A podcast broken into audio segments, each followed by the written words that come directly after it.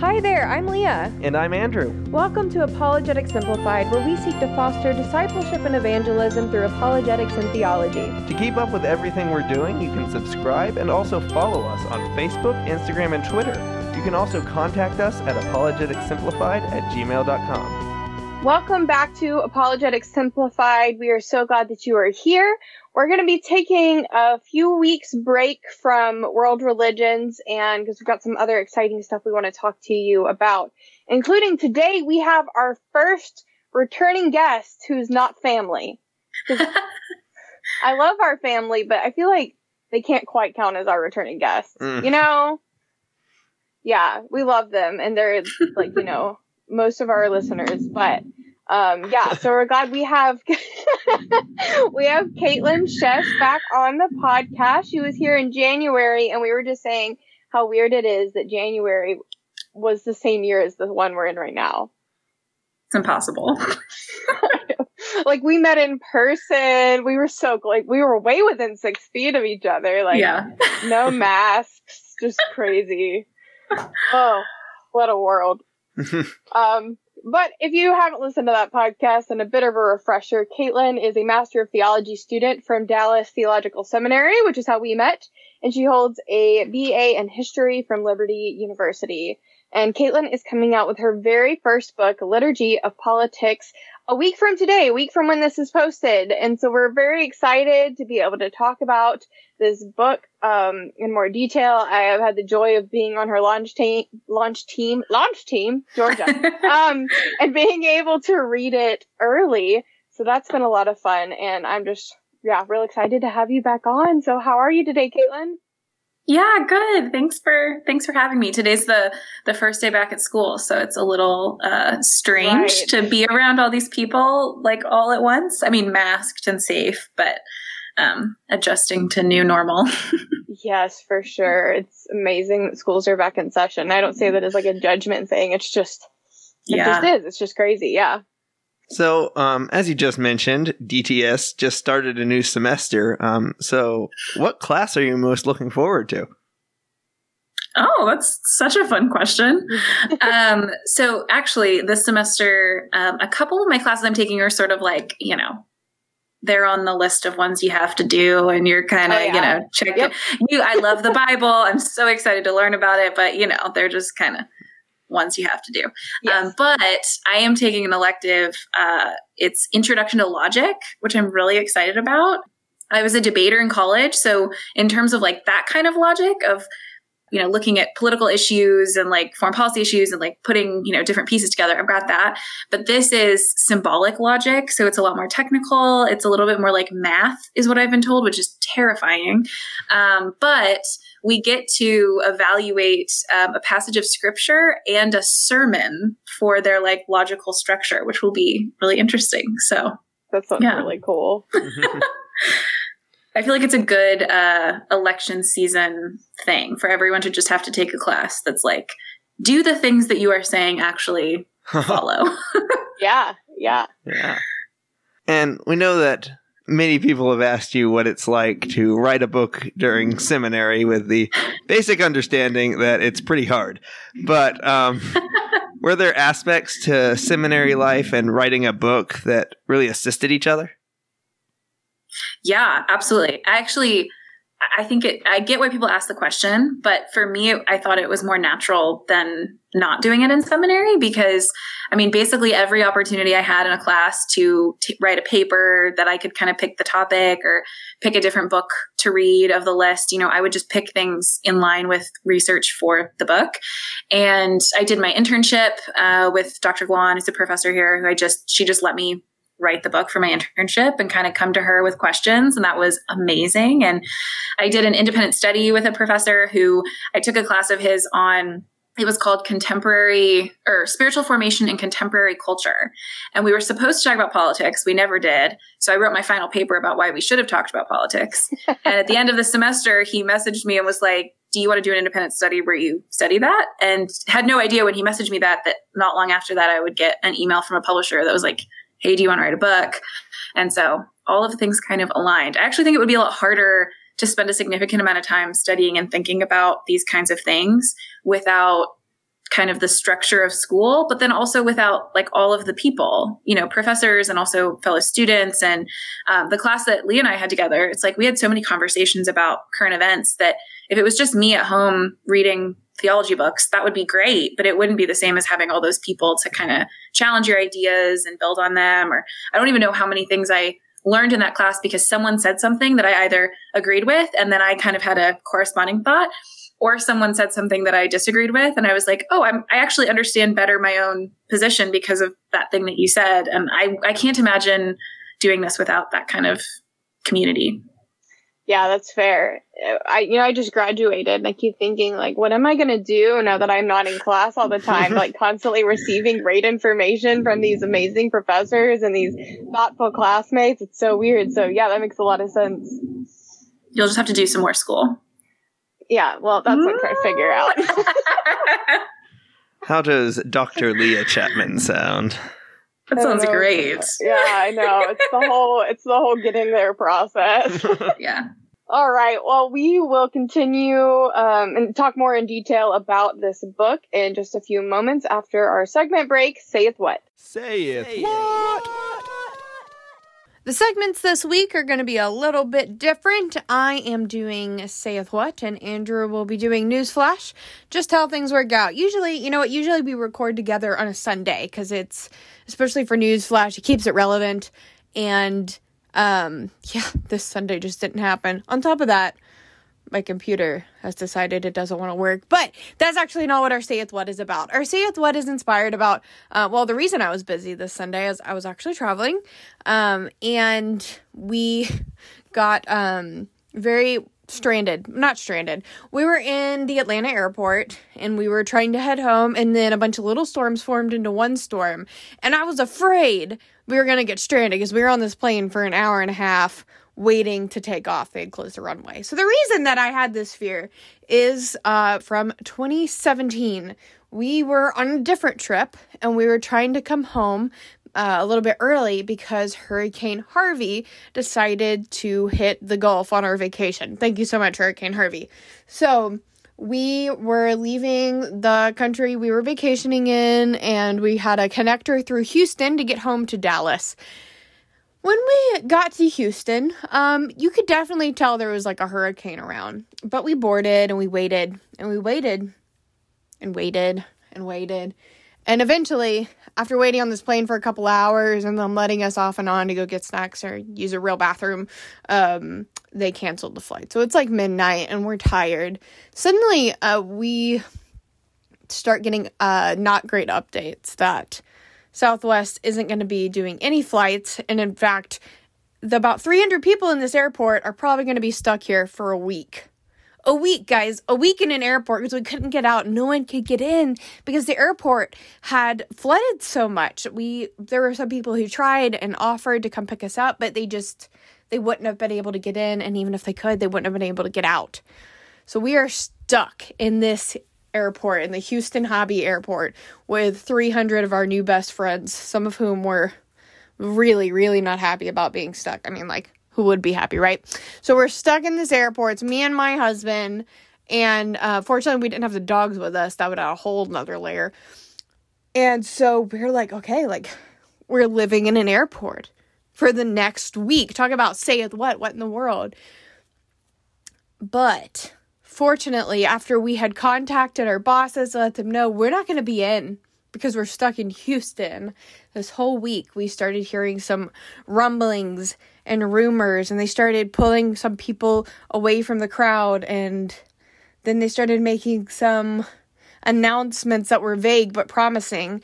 Turns out the Southwest Airlines convinced the is it the FAA or the FFA the the flight people, the government, convinced them, the Federal Flight Administration, that's it, right? Anyway, convinced them to let us take off in the middle of this hurricane. It's like a 35 45 minute flight to Dallas.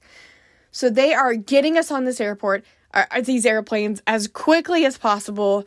Um, uh, you know, so many of the systems were down because of the storm, and they had these handwritten boarding passes and they are just getting people on the plane as quickly as possible. But again, certain functions were down. And so they are having to hand, uh, do the math to balance the plane to be able to take off safely. So these people who were working at this airport on this particular day the TSA agents, the pilots, um, there were chefs there who ran the restaurants who were feeding everybody, um, the flight attendants, everyone was working their little tails off trying to keep everyone safe and then to get us out of here. It was really incredible. We were all on the airplane, still a little nervous it was going to change, but that we did manage to take off. And by the time we got back to Dallas, it was quite, uh, we were quite happy. So we were only stuck in Houston for 24 hours, but we, thinking you're going to be stuck in an airport for a week is quite the, uh, quite the adventure. So, moral of the story um, don't travel during hurricane season. Perhaps that's what I've learned. But I probably haven't. I probably will travel again. So that's saith what this week. Very rainy, wet, um, fun story from the Chapman family. Saith what? We are back and we're going to be talking about liturgy and politics, Kaitlyn Schiess's first book of, I'm sure, many. so tell us about the political theology and so, what is it and why does it matter? Yeah. So, um, part of the reason I wrote the book was because I wanted to have something that was accessible for people, both, um, you know, seminary students like me who maybe don't have it built into their curriculum to talk about political theology, um, but also just people at my own church that, you know, when I'm nerding out about this and they want something that's accessible and also relevant to what you know the questions they have now they could have the book um, so what i talk about in the book very basically is just theological reflection upon political realities. Um, but I kind of want to broaden out that term political. Um, I want to talk about how we think about human government structures, particular kinds of authority, and, and what it means to organize communities in specific ways. But and, and the you know value of different pieces of legislation and who should you vote for, like all of those are good questions. But I think sometimes those are the first place we go instead of thinking of politics more broadly as just how we form our life together. Um, and so that happens really locally, it happens nationally, and it deserves, I think, some more reflection. And, and actually, Christians have really great theological resources for thinking about communities. So when we see all of, you know, the way that God clearly cares about it when he gives Israel specific instructions about how to structure their life together, how the church not only has kind of specific instructions for structuring life, but then throughout the epistles, there's all this fighting about how that should best happen because it's important and God cares about it and our leaders should care about it. Um, but sometimes all of that, we tend to think, oh, that's just like local communities, families, churches. That doesn't have anything to say about, you know, broader structures. So I wanted to to, to take that word politics and say it encompasses all of those things. And so scripture has things to say about all of those levels. And so even if you're not the most like politically nerdy person, um, you should care about the policies that affect your neighbors, especially the most vulnerable and marginalized among them. And you might actually be involved in more political things than you realize. The neighborhood that you live in probably has, you know, had different policies, especially, for example, me living in Dallas, long history of segregation that's created the, you know, particular neighborhoods that I live in, but also, you know, the fact that when I go to work, there's laws that determine, you know, all sorts of levels of things that I do at work, our schools and how resources get allocated to school. Like all of these questions that if you have, a, you know, a decent kind of amount of wealth and power culturally, um, you might not have to think about all of those questions, but your neighbors do. And so if as a Christian, you want to take seriously the command to love your neighbors yourself, you're going to want to think about the policies that impact them. So it seems to me that most people don't think about politics as being a love your neighbor issue. Politics seems to be like a dirty word, like something you don't talk about, you don't bring up at Thanksgiving dinner. So, how do you think we got to? And I feel like this is a way bigger question than we have time for. So, as briefly as you can, how do we get to the place where politics is a dirty word versus how you're defining it? Yeah. Um, I think two major things for us currently. There, there's kind of been, obviously, for all of the history of the church, different ways of thinking about this and different connotations. But I think now, one is evangelicalism's sort of split between material and spiritual things and so the higher things are the spiritual things and and god's just going to pluck us out of this earth and everything that happens here is just sort of unnecessary um, so some of that is if there's anything on earth that's like super material super earthy it's going to be politics right it deals with material things and material needs that people have and so if we're going to be hyper spiritual then like that's the mucky under you know, belly stuff. Sure. Um, the second thing I think is a little bit more legitimate, seeing as that first one is like not a theological option for Christians, I don't think. Um, but the second more reasonable reason is that I think we've just had a really messy history with it. And so the last, you know, 50 years of Christians' engagement in politics, a lot of it hasn't gone very well. And we've allowed it to become idolatrous. We've allowed, you know, other theological positions that we hold to be subordinated to whatever our party says. And I think a lot of people our age are looking at that history. I think especially the 2016 election, some of the messages they heard from pastors mm-hmm. who were saying like, you know, I said character matters for a really long time and now I'm not saying that, or who just found really theologically just inadmissible ways of defending someone, um, defending Donald Trump, but also just of talking about politics in general. They found that really distasteful. And so I think a lot of Christians who are our age said, okay, well, I guess the other option that I have is just to not be involved. Like, if this is going to be so messy, if it's going to divide the people in my church, if I'm going to watch pastors and leaders sort of deny things they said previously because they want to keep some political power or because they want to justify a vote or a politician, then I guess maybe the answer is that Christians should just not be involved in politics because it's gone really poorly. Mm-hmm. And I, I really resonate with that and understand that. And part of the heart of the book was to say, there is more options than that. The options are not capitulate to political power or not be involved at all. Yeah. Um, someone on the launch team posted something on Twitter, and I, I'm not going to be able to say it exactly right, but she basically said the two types of Christians I've ever known are either fearfully apolitical or overly partisan. And I was like, yes, like those are the two options that I've mostly seen. And I really want to be able to say, look, these are messy issues. I don't want to deny that it's going to be hard to talk about them and to figure out what to do but it's worthwhile work to do, especially because if your focus is on how do I make a like morally good, uh, how do I have a moral, co- like clean conscience when I make this vote? If that's your focus, it's way messier than if it's how do I materially love my neighbors with this gift of being able to participate in politics that I've been given. That doesn't mean there's like no difficulty. There 100% oh, yeah. is, but it's a lot easier than if your vote and your per- political participation is about signifying your identity with a group or signifying your moral purity or your, you know, personal identity. Any of those things are so fraught. And I just want to to push people our age especially to say it doesn't have to be that way. It could just be a tool that you use and I think Christians have a reason to say that tool should be used for the sake of the most vulnerable.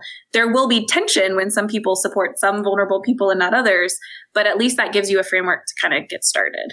So tell us a bit about the name itself, liturgy and politics. I found that really catching because we came from a liturgical background. So I think it's a pretty cool name. But uh, where did it come from and what does it mean to you? Yeah, yeah. I keep joking that we just like picked the two most controversial words that we could, like liturgy and politics, just like upset everyone.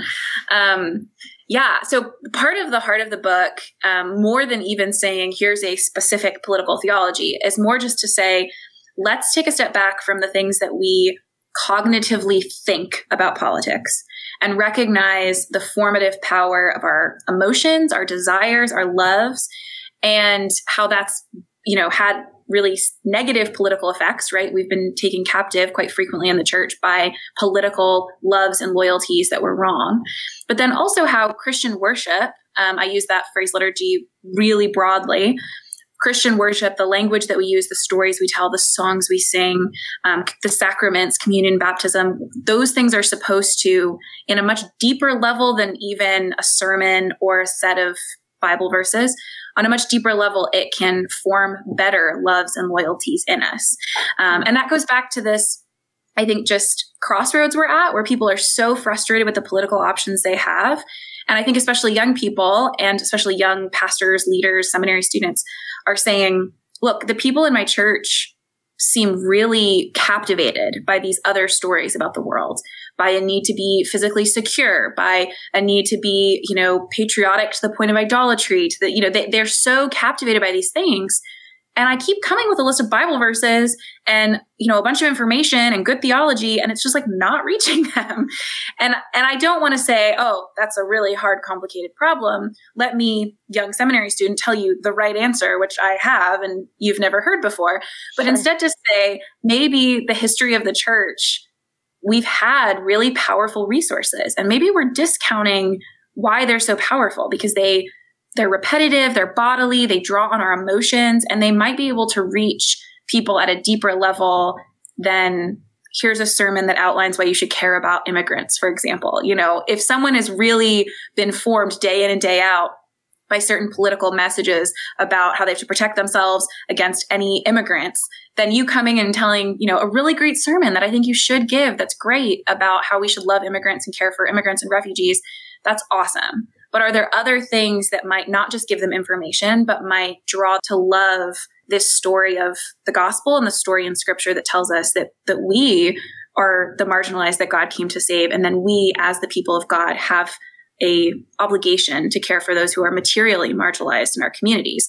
That might be able to reach people in a way that here's more information. You hit on this a little bit already but sometimes it seems like a person's political affiliation is more well known than their faith beliefs uh, why do you think that is? Uh, why do political party affiliations pull at us and divide us so much? Mm. Yeah. Um, I think part of it comes down to again we've we've kind of underestimated the power of politics. We've acted like we can engage in it as like an unaffected outsider and kind of poke and prod at the process, and it won't change us. It won't do anything to us. And I think the system that that we have and the language that we use to talk about politics and the emotions involved in it are all so much stronger than we recognize. Um, and so when you get involved in it, it's really easy to find a community that gives you identity that's based in your political party or candidate that you support or any of those things. And that's kind of the gist, like the central chapter of the book for me is I've built up it's really dangerous to get involved in politics. It very easily captures your loyalties and your loves. It does something to you.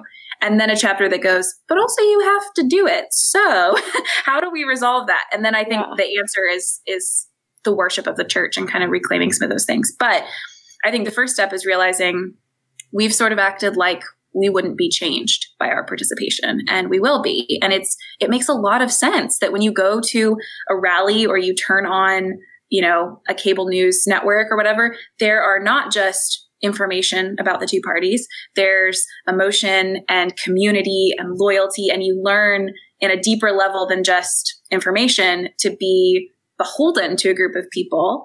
And maybe, maybe just trying to reach people in church with information hasn't made them as a part of a community and beholden to a community in the same way that uh, cable news and rallies have. Um, maybe they actually know better how humans work than we have, you know, acted like we know how humans work. So then how does a Christian's political involvement then impact their Christian witness? Yeah, that's that's the other like tricky part of it is we think we can separate our lives into those two sections. Like, oh, I can support, you know, whatever policies over here, but then the way I treat the people in my Sunday school class over here is a totally different. Those are super separate issues. Um, and I, I think we have to learn to think of our lives as more integrated and holistic than that. Um, a lot of people have asked me, you know, also, you know, part of the way that the book has been marketed uh, by the publisher is like, you know, you need to know that your faith informs your politics. And all these people have been like, yeah, duh. Like everyone says that. Everyone knows that. Like we all think we're doing that right, you know, but you just disagree with how I'm doing it. And my point is not so much that, you know, hey, heads up, your faith should inform your politics. I know we all kind of think that it should, but do we still have on some deep level a division between the responsibilities and obligations that we have to individuals on a totally personal relational level and then the obligations and responsibilities that we have to our whole communities to the way that we vote you know do we really think of those things as as spiritual material kind of like i said before higher lower different different kind of world. And if, if it's all going to burn, the world's all going to end, then why does it even matter what we do? All of those kinds of ways of thinking, I think, end up making us think that our faith is informing our politics, but in reality, we're still keeping them pretty separate. You mentioned earlier about um, some idolatry in politics, and I found uh, chapter three really different, uh, really different, really interesting about different gospels. Um, hmm. you presented different, yeah, different gospels besides the biblical gospel that we typically believe. And one in particular was the patriotic gospel. And uh, one of the reasons I found it interesting is that we've been doing a world religion series. And so when you were going through it, I was like, these are the same questions that like we ask guests about different world religions. And in particular, uh, you said that part of the problem, uh, well, I'll back up. So we asked our guests, what is the problem with the world according to this religion and what's the solution? And you said the problem is basically them, those other people who aren't us. And the solution, and I found this phrase really interesting, is the innate goodness of our country. So that was really fascinating. Uh, feel free to elaborate on that as well. But when did you begin to notice this patriotic gospel, which to me seems like a a different religion, a different worldview all by itself? Yeah, I so I kind of grew up in um I guess a, a pretty patriotic family, but also just around a lot of patriotic families. My dad is in the military, so all of the things, you know, like yeah. Fourth of July and you know all those things, but also just like military ceremonies that obviously are super patriotic and have lots of. They're sort of religious in the fact that they have lots of particular language and you know a formal structure to the way they do things, and you wear different clothes depending on your position and the you know so it's it does have a sort of religious feel to it, and I think part of the reason that I've been so into, attuned to the patriotic gospel is growing up around things that were pretty similar to that, um, but also growing up in a family that was Christian and went to church. And I knew, I mean, from the time I was really young, I knew that my parents cared more about their church and their connection to the global community of faith than they did their country. I mean, my dad's in the military. He's obviously very patriotic. Sure. But my mom was also a missionary kid. And so she grew up all over the place and both of her sisters are missionaries. And so I think the, the combination of those two backgrounds just made me very aware that it was possible for Christians to care about the flourishing of their country because it's local to them, because of course they have you know a certain identification with the people that are close to them um, and pride in the work that they're doing. Not just people in the military but other people who kind of find their work to be a service to their country. I want to honor all of those things. But i also realized that the way that my family was able to honor their country while also recognizing that that was not their primary identity and their primary community was not actually very normal. that like most people who were immersed in that kind of language and uh, traditions and you know the fourth of july stuff but also every football game and every kind of school event and pledge allegiance every morning like it was a lot harder i found for other families even christian families to not have that loyalty take preeminence and again it's not surprising because if we really believe what I think Christians have believed about humans for a very long time, if you're going to go back to Augustine talking about us as fundamentally lovers, it makes sense that the things that draw our affections are going to be really powerful in our lives and they're going to fight for preeminence in our lives. They're not going to be content to just like take a corner of it. They're going to want to take the whole thing. And so if you're not really, really careful, if you're not, again, immersed in the worship and traditions of the church that should be calling you back to our character as a community that is global and historic and not just based in any kind of specific tradition or country or culture. Um, if you're not doing those things, then it makes perfect sense that being immersed in patriotic rituals and language that would become the primary thing in your life. Um, and I think I talk, I think I tell the story in the book of um, being at a military chapel, which is just very strange because there's all of these different uh, chaplains from totally different traditions. And so, like, every Sunday, someone's wearing different clothes and doing different liturgies. And it's like very interesting. Um, and someone prayed, I think it was right before Labor Day or right before Memorial Day. Um, they prayed like thank you god that my that that our responsibility or our lo- loyalty or something like that to our country doesn't conflict with our loyalty to you and I just remember thinking, like sitting in the pew, doing that thing where I'm like, I'm not going to be the embarrassing daughter that like makes a big fuss out of this. But when we get home, I'm going to talk about it because like that is not true. And it's comforting to think it's true, but like there is one loyalty that will take top spot. And if you think that they're never going to conflict ever, then you know which one has taken top spot. It's the one that you don't ever think will conflict with your loyalty to to the community of faith and to God. Wow, yeah. Yeah, it's interesting when I read that um even after having many conversations with you and trying to educate myself, when I first read that, the not conflict thing, I was like, I guess that makes sense. And then I kept reading. I'm like, oh yeah, oh gosh, she's right. It's so odd that like even after um, learning more, it's like even still, my first reaction was to go, "Yeah, okay, sure." So, yeah. so a Christian who is wanting to love their country as their place that they, um, you know, physically call home, but has their faith community, have God, have the um, authority in their life. What does good patriotism look like for that person? Like, what do you think that can look like um, in the most ideal sense? Yeah, that's a great question. Um, I think I want to start with something that doesn't sound like it's the basis of patriotism, but I think is, okay. which is a willingness to criticize your country. Um, I think, especially as Americans, saying, I, I think, um, I think this is a line from Hamilton. No, what is it? I think it might be. Oh gosh, I don't know who said this. I, I will look it up and you can you can put it in there. It's from a song. Sure. Um, but it says I, I don't hate my country i just demand she keeps her promises and it's like it for americans who have a long history of really highfalutin kind of language about the goodness of our country it would be quite patriotic to say that that she should look like these highfalutin promises that you know were given mm. um, and it would be quite patriotic and christian to say, I do sincerely desire the flourishing of my country because it's where I was born and God ordained that. And I, I love the people who are near me. I think caring very locally matters. And so that includes locally in the sense of caring about your country. Um, but that care has to include both pride in the place that you're from in the sense that you recognize that it's that it's God's grace in your life that you've lived anywhere with any kind of comfort or security, which many Americans have, um, and then also a desire to to see it be both its highest ideals and also the best that it can be as a as a nation that will be in a fallen world, but that has the possibility of having Christians doing redemptive work and kind of making it better. And the fact that we tend to think of criticizing the country as unpatriotic is just that is the idolatrous part of it. That doesn't make sense. I, when you're saying that, it reminds me, like, I'm married.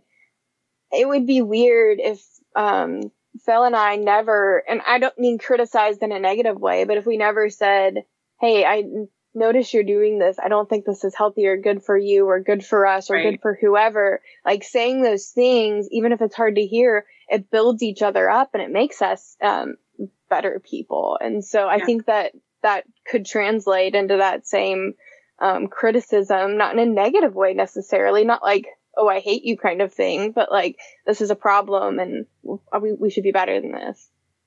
Another gospel you mentioned was the safety gospel, and you touched on that already, but I, I it was probably in seminary the first time I heard someone say like, Hey, I know it's all good and well for to pray for somebody's safety, but just so you know, people don't pray for safety that much in the Bible. And I was like, what? Like, and I started reading, like, oh my gosh, it's right. And so, is this safety gospel thing? That's a political, or not political, um, American ideology as well. Yeah, yeah, I think so. Um, and and all of the gospels in the book like interact and kind of overlap mm-hmm. in some yeah. places, but because um, part of the security gospel is my country should be safe. Like there should be no threat to the uh, not only my country but a specific kind of version that I have imagined of it. Like this should not be assaulted. Um, but I also think it, it I, I, think I say in the book there's like macro and and micro versions of this. There's like the individual version of mm-hmm. I should be safe. I should be physically safe at all times and at all costs. Like even if it harms another person, I should protect myself at all costs. Um, and then macro versions, meaning both, um, you know, our bloated criminal justice system that says we should lock someone up instead of maybe rehabilitating them. Um, and if there's any risk to anyone, like just that's the solution. Um, and then also, like I said, the really macro version of just don't let anyone dangerous into the country and relying on typically racist or xenophobic kind of stereotypes about people to prevent them from coming in. But a lot of it just comes down to is security the highest goal? Not that there isn't, you know, like you said, it's not wrong to pray for people to be safe on a plane ride or if they're going to another country to, you know, do mission work or something. But but anyone who's doing that kind of work, for example, any missionary who's going, I have a friend who's um, in North Africa in a really dangerous place for a single woman in a Muslim majority country. And um, she does not go there because it's the safest thing to do, obviously. Yeah. So she she she makes lots of choices while she's there to keep herself safe. um, as she's trying to share the gospel where that's not welcome. She's going to, you know, do it carefully. She's going to, especially as a woman at night, she's going to have someone else with her. You know, she's going to, she's going to make smart choices. But if security was the highest thing, she would never have gone there. And so I think it's just about recognizing when something has taken the wrongful place in our lives, when that has become the, the preeminent thing that we seek. Um, and also when we use it to justify evil for other people, when we use it to justify mistreatment or injustice of others, then then that's when you kind of know that it's gotten to a place that it, it shouldn't be. Yeah. You know, I when I think about safety, I'll often think about people saying like, "Oh, we need to be anti-terrorist and we shouldn't let these kinds of people into the country." But I've noticed this election season, I've been seeing a lot of people um, trying to protect protect against different ideologies or saying like Donald Trump ruined the country or don't elect Biden because then we'll all be Marxist and like like these ideologies that we're also trying yeah. to protect from um that's what I was thinking of as you were describing that. Yeah, and that's kind of the, the there's something I say I think it's really late in the book about one of the kind of logics of political involvement that I think Christians just don't have the choice of. Like, we just don't get to think this way is that this is the most important election of my lifetime, of your lifetime or our lifetime. Like, if Trump wins again, the world will be over. If Biden wins, the world will be over. You know, that kind of like apocalyptic way of thinking is not only wrong because we don't have the perspective to know that. You couldn't possibly know what the most important election in your lifetime is, especially if you're young. You have no idea what's coming. You can't say that. Um, but also, it just it it constrains our thinking. It's like you have two options. One of them is nuclear war. One of them is everyone is fine and has a puppy and, you know, is great. But then puppy, like, okay. you know, you have no other options, you know, everything has to take on this existential threat level. And that's one of the things I talk about in the book is the language of fear is just a normal language in politics because if you can get people afraid enough of something, then they'll, they'll act even against maybe their better instincts or maybe their mm-hmm. theological convictions. Um, and that's like the the highest peak of the fear thing is to be like, this yeah. is the end of everything. Like we, if this person wins, that's the end. And I do think there are like totally reasonable ways to say, if Biden wins, if Trump wins, here are negative consequences that will happen. But when you turn it into this is the end of the world then you're you're kind of you're preventing people from thinking creatively about how they can be involved politically because suddenly it's life or death and then you have no options. Yeah. Well we're gonna um, wrap this up in just a few minutes right after our next segment break newsflash. Newsflash newsflash normally for our segments we like to keep things light and amusing but this week, we're actually going to go more serious with Newsflash. You probably saw that last week the actor Chadwick Boseman passed away. He was known for playing some really incredible characters from historical figures such as Jackie Robinson and James Brown to King T'Challa, better known as Black Panther in the Marvel Cinematic Universe. He passed away uh, after a fight with colon cancer that started in 2016, which I found interesting because that was also the year that Captain America Civil War, which was his Marvel debut, it was the same year that was released.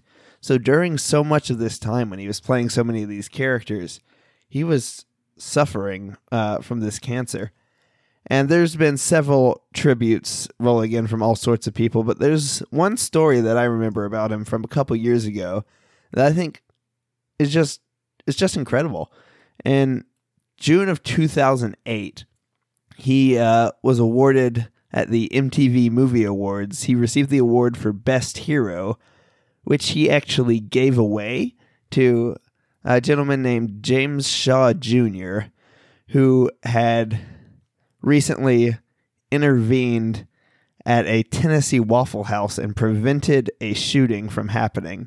Uh, Boseman said that receiving an award for playing a superhero is amazing, but it's even greater to acknowledge the heroes that we have in real life. So it's, of course, very sad uh, to see someone like this uh, pass away so young, but I think so much of what we can do when people pass is to remember the good that they did and the example that they set. in this time where there's a lot of division, a lot of fighting, I think it's good to see kindness in people who go out of their way to acknowledge the good deeds of others. This has been Newsflash. And we are back to wrap up our discussion about political theology. So, um, Kaitlyn, we've mentioned this uh, book that's coming out soon. Who do you think will benefit most from reading this book? Mm. Yeah. Um, so I wrote it mostly with fellow kind of seminary students or young pastors, church leaders um, in mind. But it's funny how you have like one intention and now that i've had kind of the first round of people reading it you see other things so it's funny how many people have messaged me or emailed me the majority of them who are either they got an early copy to review it or they're in the launch team or something like that um, the majority of them that have been the most enthusiastic have actually just been younger evangelical christians that maybe aren't even interested in doing ministry vocationally or aren't in seminary, but who have just been so exhausted by the political conversation in evangelicalism. And they kind of feel like they found someone else who not only yeah. feels the same way and they can relate to, but also doesn't just leave us there. That was another part of my goal is I didn't want to just write sort of like here's my story of how things were hard and and how how 2016 really woke me up to some problems in evangelicalism. I wanted to say the good news is our faith is bigger and wider and more beautiful than maybe some of the failings of certain leaders that we've seen. And that's been the most encouraging thing is to is to talk to other young Christians who haven't left the faith, but who have kind of started to feel like they should distance themselves a little bit from either the church or from other Christian institutions. Um, and that's the other thing about the book. I, I, feel like I started to write a book about politics and I really wrote a book about the church. The bulk mm-hmm. of it mm. just about how that should be the basis of our political work. And so that's the other encouraging thing to me is to hear from people who are saying, I've really started to feel like it's not worth it to be involved in my church. And this is reminding me that like that's the basis of my political and and social life. And i really just have to to recognize that there will be things that are that are hard but that god has given us this gift of community and it's worth fighting for and it's worth mm. making better and and seeing the places where our worship could look more historic and global and draw us closer to that community. Um, and so i think people that even aren't interested in ministry or in leadership or in seminary would also benefit from it. And what attitude do you hope your readers will have when they approach the book? Yeah. So I, um, there's a foreword to the book written by Michael Wear, who is really a wonderful guy. He uh, worked uh, with Obama during doing some of the faith initiatives, and um, is just a really committed, faithful Christian who's also a Democrat um, and cares a lot about pushing his party to be better and pushing Christians who are both Democrats and Republicans to think more theologically about the faith. And the reason I make the note about the foreword is because it's such a good, I never read forewords, but like I read a bunch before asking someone to write one for mine, and most of them are not good. And he wrote a really good one. And my oh. favorite thing about it is he basically says, Hey, you have picked up this book. You have all sorts of you know, probably ideas and presuppositions about politics and about, you know, let's just imagine for a moment that your faith community, your church, has commissioned someone in your church to spend a season of time thinking about this current moment and how we can respond to it. And then this person has brought you this report as a gift to your community. Will you just receive it as a gift? And I just love that he wrote it that way because that was my heart for it too, was just I really want to reach people who might find themselves described in those gospels, like Leo was saying. Um, I don't want it to feel like a harsh criticism or, you know, kind of ostracizing you and saying, oh, none of you are the real Christians. Like I've got it all figured out. But just to say, as someone who's been in evangelicalism my whole life and has grown up in it, I have some reflections from time spent studying this stuff and studying what Christians have said about politics for a long time. And I think I have some things from that study that I can offer to you. Um, and so I really hope that people, even though it's politics, and so we do come with all our presuppositions, I really hope that people read that foreword and really, really think of it as my heart behind it is to is to give you a gift. And so I hope that's how people receive it. Yeah, I really enjoyed your foreword. Um, I also love that you got, um, and I need to look up Michael Wear and read more of his stuff. I just recently was introduced to him because of your foreword, but I love that you got a Democratic Christian because I think some people think that that's not a thing, but it is. So, so yeah. yeah. And I was I was a little nervous. I was like, are people going to kind of know he worked for Obama and like be like oh none of that, you know. Yeah. But you're right. It's like I, I part of the goal is to maybe like stretch a little bit, challenge a little bit. Hopefully that yeah. you know people can see that there's more room for us to cooperate on things than we realize. Yeah. Well, how can listeners purchase your book? Yeah, you can get it basically anywhere. Um, if you don't want to support the global mega giant Amazon, you can go to Barnes and Noble or to the InterVarsity Press uh, website or to IndieBound.